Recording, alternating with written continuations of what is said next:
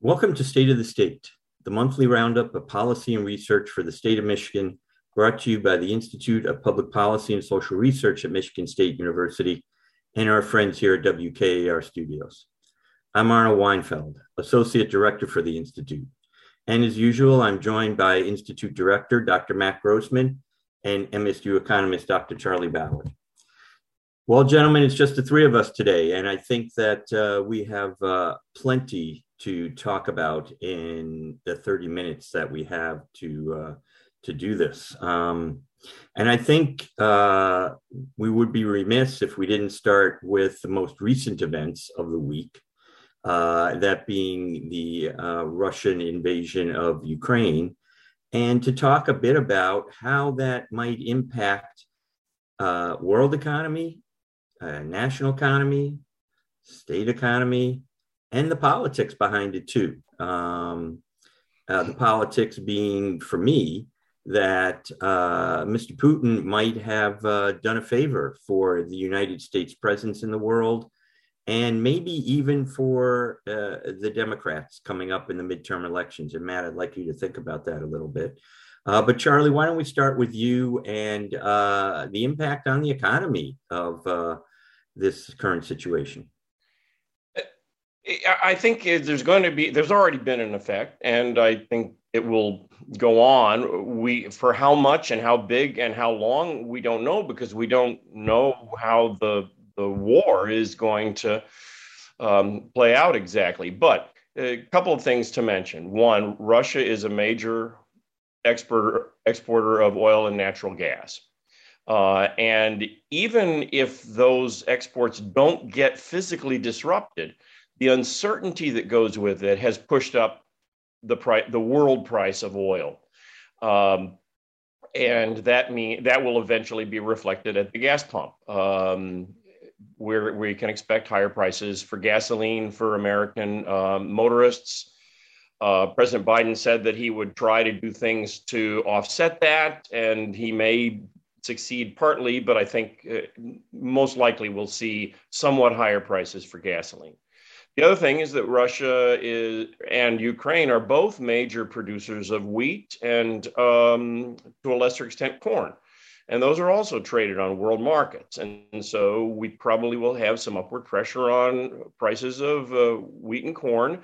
And that will uh, have some some upward uh, effect on the prices that you see in the grocery store. I don't think that'll be enormous, um, it's not like uh, anybody expects that the rate of inflation will will soar again, but it probably will tick up at least for the, the next few months. You know, the, the it, it's interesting you talk about uh, the Russian economy because aside from the products you just mentioned, the Russian economy pales in comparison to the United States and China, and uh, has for a long, long time. Uh, and and Germany and and the, the rest of the European yeah. Union. The Russian economy is if they didn't have oil, uh, they would be a really poor country. Yeah. As it is, they're a kind of a lower middle income country, but they're a lower middle income country with um, global ambitions and a nuclear arsenal. Well said. Thanks, Matt. Let's turn to politics of this now. Um, the last time we had such a uh, fire in Europe, there was a Democratic president. Uh, that would have been Franklin Delano Roosevelt. And now, again, uh, Europe has caught fire, and we have a Democratic president again in, in Joe Biden. What do you see as the politics of this, especially this being the year of the midterm elections? Can this be helpful to Democrats? Well, uh, it is the year, but it's still a long way uh, away uh, to the midterm election. So, of course, it depends on uh, how long it lasts, uh, how long it uh, stays in the news, and what the perceptions of it are during and, and afterward. there is a weird situation here where President, previous President Trump, is out there uh, saying uh, that Putin is is impressive and uh, there's American weakness. Um, I can tell you that if uh, Barack Obama was out there doing that, the uh, Republican scolding uh, of that would be pretty enormous and central to their messaging. Um, but it's not something Democrats have traditionally done, um, equated their enemy, their partisan enemies with their international Uh, enemies, or at least not done very successfully uh, in recent years. Uh, so I don't know that will have a immediate partisan impact, and certainly inflation and domestic economic uh, problems, especially rising gas prices, would all be expected to make a pretty negative dent in uh, President Biden. Yeah, you know, it's interesting you talk about uh, former President Trump. Um, I, I, had a friend send me a video of a candidate for uh, office. I believe it was in Delaware. Uh, I believe it was for U.S. Senate, commenting, Republican candidate commenting how she was impressed with uh, uh, President Putin, um, and that her values actually aligned more with his Christian values as compared with uh, President Biden. And I don't wonder if we're going to have some, again, history has a way of repeating itself. And we know that before America's entry into World War II, uh, there was a big isolationist movement uh, in this country. Um, are we seeing some signs of that right now? Well, people have a remarkable ability to make things that seem inconsistent to others uh, consistent uh, to themselves. Um, and so I, I don't think you usually get very far by sort of pointing out uh, uh, hypocrisies. Uh, and, and it's been especially true under uh, recent Republican presidents. We had uh, President Bush and President Trump pursue near opposite uh, foreign policies, at least in um, how they described them. And yet, uh, they both fit under this more general kind of uh, pro American bellicosity, we're the best in the world. So, if you can keep things at a, sort of a broad level, you can fit a lot of different uh, policy approaches there. And the easiest way to do that is to just be sort of against whatever uh, the current uh, president is doing Uh, as a uh, measure of incompetence. So as long as you can just say, well, I would have done better, uh, it would never would have happened under me. It's because Biden is weak. You can unite uh, some very different foreign policy uh, perspectives that are both in the Republican tent. People who really want to stay out of the world and people who think uh, America should be leading the world uh, and and and no one should be able to to do anything without our permission. Uh, both of those perspectives, although near opposite, can co-occur under this broader kind of anti-Biden umbrella. Yeah, well, my take on this right now at the uh, beginning is that A, this is bad for business. Number one, the business of running the world, the world economy, and economies in general. And Mr. Putin might have done us a favor if he had uh, let things go through the midterms and the 2024 election. Uh, American politics might and, and might have been uh, a bigger mess than uh, what generally happens when this kind of situation arises. That brings the country together. So it, will be interesting. But but you mentioned the comments of President for, former President Trump, and I, I did hear I did hear a quote from Tucker Carlson, of course, uh, who has always has a lot to say. Uh, that uh, Mr. Uh, Biden, that President Biden should uh, not worry so much about Mr. Trump, but uh, worry more about the American economy and the problems at home. And Charlie, certainly the news over, a few weeks ago about the inflation rate uh, is troubling. Gas prices, I pumped at 350 a gallon last night. Um, food prices seem to be increasing as well. As you noted, that might be exacerbated. Uh, what uh, what's going on? I mean, you, you, know, you you commented on this show over the course of the last year that uh, you know you didn't think it would be uh, as as big a spike maybe as as it's been. What what do you think's going on, and what do you see in your crystal ball? Well, obviously, my crystal ball is not is sometimes somewhat cloudy because I, I, I really did think, as as I think most economists, I, I, didn't expect this inflationary episode to have as strong a set of legs as it has, and I think the big reason why it has had uh, such strength is, is that um, we are continuing to see disruptions to the global supply chain uh, as a result of the COVID virus. And that, um, that will only be exacerbated by the, the Russian uh, invasion of Ukraine, as I said. Um, there are two things that can push prices up. One is strong demand, and the other is uh, strangled supply.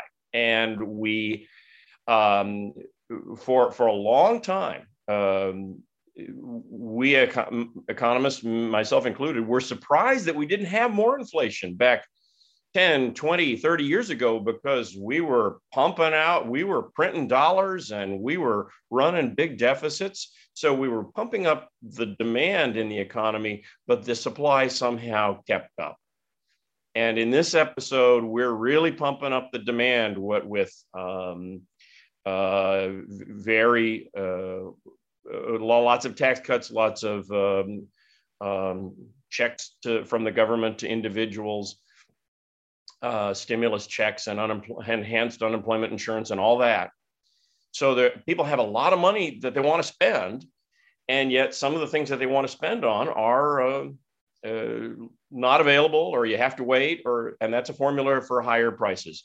Um, where it'll go in the future, uh, hard to say. Uh, of course, there is a big player in this, and that is the Federal Reserve. And the Federal Reserve under Chairman Jay Powell have um, they have given lots of signals that they're going to tighten up on credit. Uh, it's a very delicate balancing act that they face because if they do it enough, we know that it can uh, wring the inflation out of the system, but we know that it can also tip the economy into recession. Um, and so um, we'll see. I think the uh, we'll be carefully watching the, what's happening in Russia and Ukraine, as well as what's happening um, in uh, in Washington D.C. with Fed. Well, it's certainly an an interesting uh, mix because I was reading that you know household wealth is much stronger uh, these days, but consumer confidence is down again and uh, especially down uh, lowest in the group of independent voters since uh, 2009. And you mentioned the product piece, and, and I was reading a story the other day where seven in 10 people are unable to get a product or have uh, delays in, in getting that product. So we've got growing wealth. I think the income gap continues to grow at this point in time, but people are struggling yet with basic needs, it seems. Yeah, well, and, and some of these imbalances are a surprise due to COVID, but some of them have been a long time in coming. And the one that I have pointed out before and want to keep pointing out because I don't think it has gotten nearly as much attention is the um, the number of people who have retired um, we had in the late 20th century, decade after decade, we had a surge in the percentage of our population who were working, largely because of women entering the labor force. For the last 20 years or so, that has reversed largely because the baby boom generation has hit their retirement years. And then that has been exacerbated by uh, people retiring because they, they were fed up with COVID. And so if you compare if if we had the same labor force participation that we rate that we had 20 years ago we would have about 8 million people in america more workers than we currently have. And a lot of the workers who have exited the labor force are the most skilled you know they're they're at the end of their career they've had the lot most experience. Um, and so we have labor shortages all over the place and uh, that that contributes to um, these supply disruptions and it contributes to higher prices. So, Matt, let's get to the politics of the of the inflation story. Um, I noted Tucker Carlson's comment, you know, and there's still many people that uh, are, are, are, struggling out there. What's the uh, what's the play on the inflation in terms of the politics? Well, uh, voters uh, notice uh, inflation uh, and they react negatively to it, uh, even under circumstances where uh, economists might prefer the mix of income and inflation to an, another type. voters don't like it, and that's especially true of gas prices. Uh, so uh, even though we might think those are the most uh, temporary, or we sometimes take out food and energy from the inflation rate uh, for a more steady measure, voters notice those gas prices. It's an extremely visible uh, price, and it has been historically quite associated with uh, declining approval rates for the president and negative electoral outcomes for the president's party. so it is definitely a, a, negative sign, and we uh, have uh, people uh, continuing to expect uh, inflation. So it's not just that people are noticing inflation, but in our latest survey, 70% expect the rate of inflation to go up over the next year, and only 11% expect it to go down. Now, it would be very surprising if the rate of inflation continues to go up uh, from from seven percent, uh, uh, but that is that is what consumers are in the mood for. So, if it gets to a point uh, where people continue to expect it to go up uh, and uh, react against it, that would be bad uh, for the president's party. One thing to note about those uh, yeah. survey numbers, I think it's always been true. If you ask people, will the rate of inflation go up or stay the same or go down? A lot of people, what they think they are answering is the question of, do you think prices will go up? Uh, the rate of the rate of inflation is the rate of change of prices. I, I, I and I don't know whether I expect. I think that the rate of rate of inflation may go up a little bit in the short term. I don't expect accelerating inflation like we had in the 1970s. That's that's true. I just want to give us the give the historical data though, because we have asked this repeatedly. Yeah. Uh, and in the past, it was uh, uh, 48% in 2020 thought it would go up, and 12% thought it would go down. So that was before the inflation spike. So yes, people are still expecting that, but it's gone from 48 to 70, thinking it will uh, go go right. up. So that's a pretty significant move. And as we know in this game, perception is of course everything. And Matt uh, part of the reason that folks are, are saying the inflation rate is so high is because of government spending. Charlie noted all of the the funds that have been distributed, and the president's Build Back Better plan is still sitting around uh, waiting for a vote. We already have infrastructure funds that are coming. Any any clues from our uh, survey work as to how the public or even policy insiders feel about uh, the Build Back Better plan? Well, we did an interesting experiment. We asked uh, people about the Build Back Better plan in four different ways, and we got four different answers. uh, and uh, the first of all, I will say the infrastructure bill is more popular. So the infrastructure bill uh, was like 55 or 56 to 29 uh, support, and that was more popular than any of the ways that we asked about the the Build Back Better plan. But just to give you a sense, uh, we asked uh, whether they were in favor of a bill to spend money on and named all of the major components of Build Back Better uh, and that was uh, supported uh, 52 to 31. Then we asked whether people supported President Biden's Build Back Better plan, and it was opposed 37 to 40. So the same policy, but uh, priming people to think about Biden and the name Build Back Better uh, was negative. We then asked people a bunch of individual provisions and whether they supported each individual provision, and nearly every individual provi- provision had more support than the package as a whole.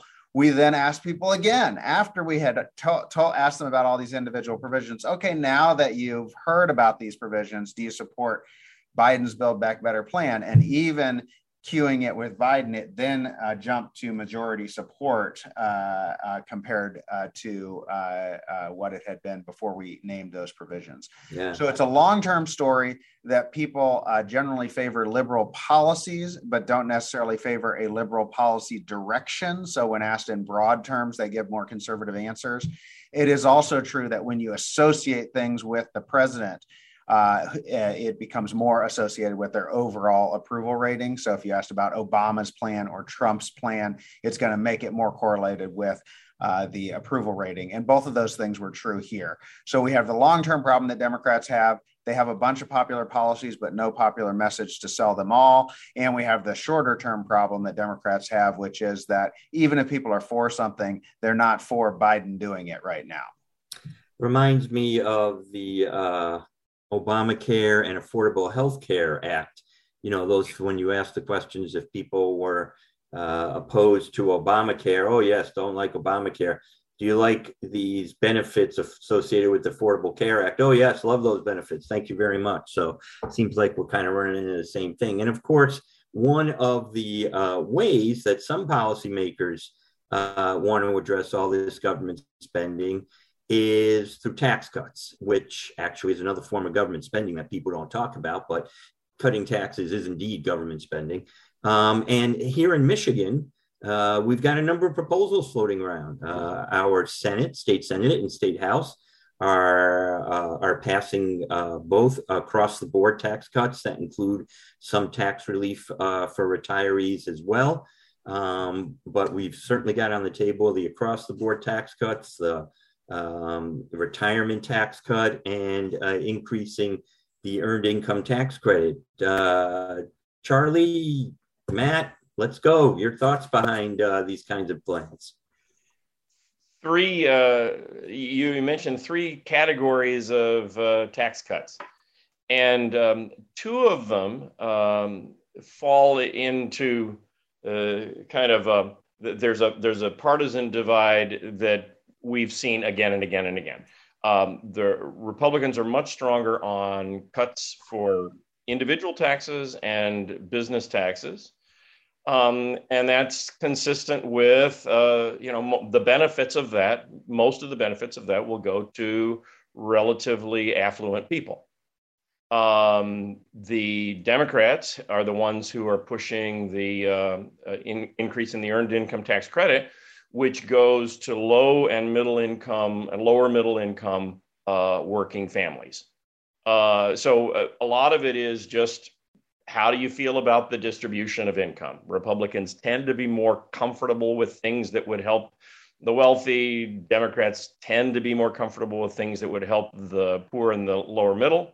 But the the other one that you mentioned, the uh, uh, cutting the taxes on retirees, that's one that that goes kind of against that grain that I just mentioned because Governor Whitmer is mentioning that the the the benefits of that will go overwhelmingly to affluent people.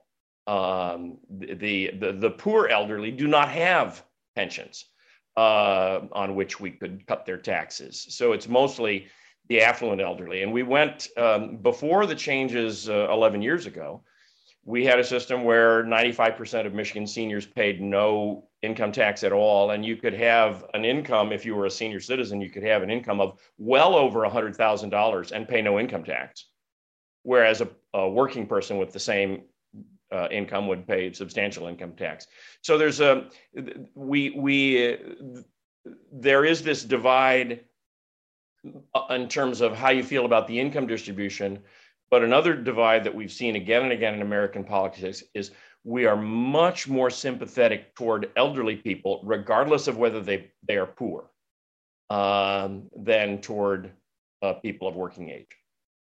And Matt, uh, again, what's the politics of all this? The state has uh, is sitting on billions of dollars outside of the federal American uh, Rescue Plan Act funds that can't be spent on uh, tax cuts, but we have a state surplus sitting in front of us. And, you know, as Charlie noted, the governor has proposed a repeal of the so called pension tax. Um, and Republicans are proposing across the board tax cuts. What are the politics of all this, especially in a year here, even though, yes, it's just started, in a year where uh, every state policymaker in Michigan is up for election? That's right. Everyone hates politicians, but it's actually a great time to be a politician. You got a lot of money to give away. Um, you can spend more uh, and tax less, uh, and they're trying to do uh, both. Do it all. Yes. Now, now, they're accusing their opponents of being resp- irresponsible because they're uh, touting permanent uh, tax uh, cuts that would cause permanent damage later on in the future. Of course, they're both also proposing such tax cuts that would cause permanent damage uh, in, in the future to the state budget. Now, each side does have a real temporary uh, policy. Uh, Governor Whitmer has proposed uh, putting more money into the rainy day fund, and the Republicans have proposed uh, paying off more pension obligations uh, temporarily. So, both of those things are sort of appropriate short-term uses of, of funds but it sure seems like we're going to get into uh, another situation where uh, when times are good in terms of the state uh, budget numbers we decide that we can make permanent changes uh, that the, we then regret a few years later when we realize that uh, actually uh, this doesn't mean that good times are, are here for good it just means that tax revenue was coming in above the level that year but next year it, it might not but in the short term. And of course, in an election year, politicians do tend to think in the short term.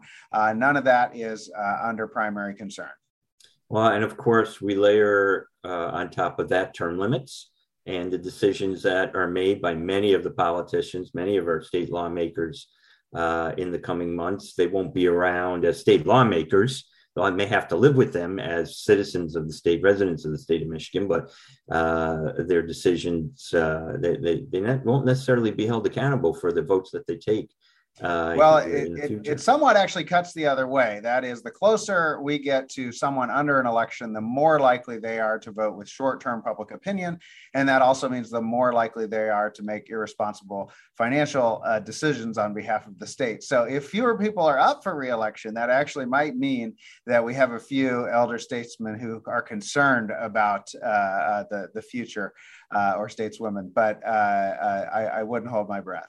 Yeah, I'm not so sure. I think as we approach our December program, uh, legislative leadership program, and we look at the number of, of open seats in both the House and, and the Senate, this is going to be one of those larger turnover years. So um, that'll be interesting to see how that plays in. And of course, you mentioned uh, history repeating itself again, right? I mean, there's lots of money around, and, and people are, are apt to make short-term short-term uh, decisions, political decisions that will impact long-term policy and the state of the state uh, moving forward. You talked about our survey uh, that we've had out there. Uh, what else of interest uh, did you find in in the in the results? Well, Michiganders are extremely sour uh, right now, especially on the economy. 36% uh, say they're uh, worse off than they were a year ago. Only 16% say they are better.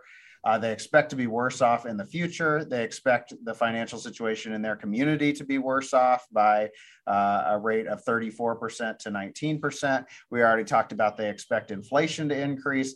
Uh, they expect unemployment to in, in, increase. They are uh, actually rating um, uh, President Biden lower than they rated President Trump overall.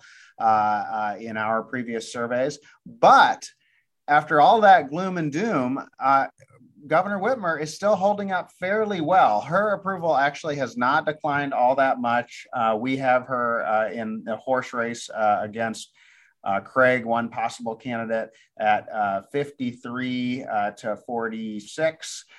so still holding up. We have the Democrats um, with more support on what we call the generic ballot, where we just ask people who you're going to vote, which party you're going to vote for for Congress. Uh, so, despite all the gloom, it hasn't yet uh, uh, glommed on to Whitmer and the state Democrats. But if history is a guide, we would expect more of that as we get closer to Election Day, a closer match between how people are feeling about the president and how they're feeling about the governor and uh, the state parties. And just for clarity's sake, uh, Matt, when was this? When when did we do this survey? This was December uh, of uh, 2021, so that's our last survey. Okay, so that's just that's that's pretty recent stuff. So yeah, a lot of gloom and doom in there. From uh, they are feeling sour. I guess that's a, that's a it's a good way to say it.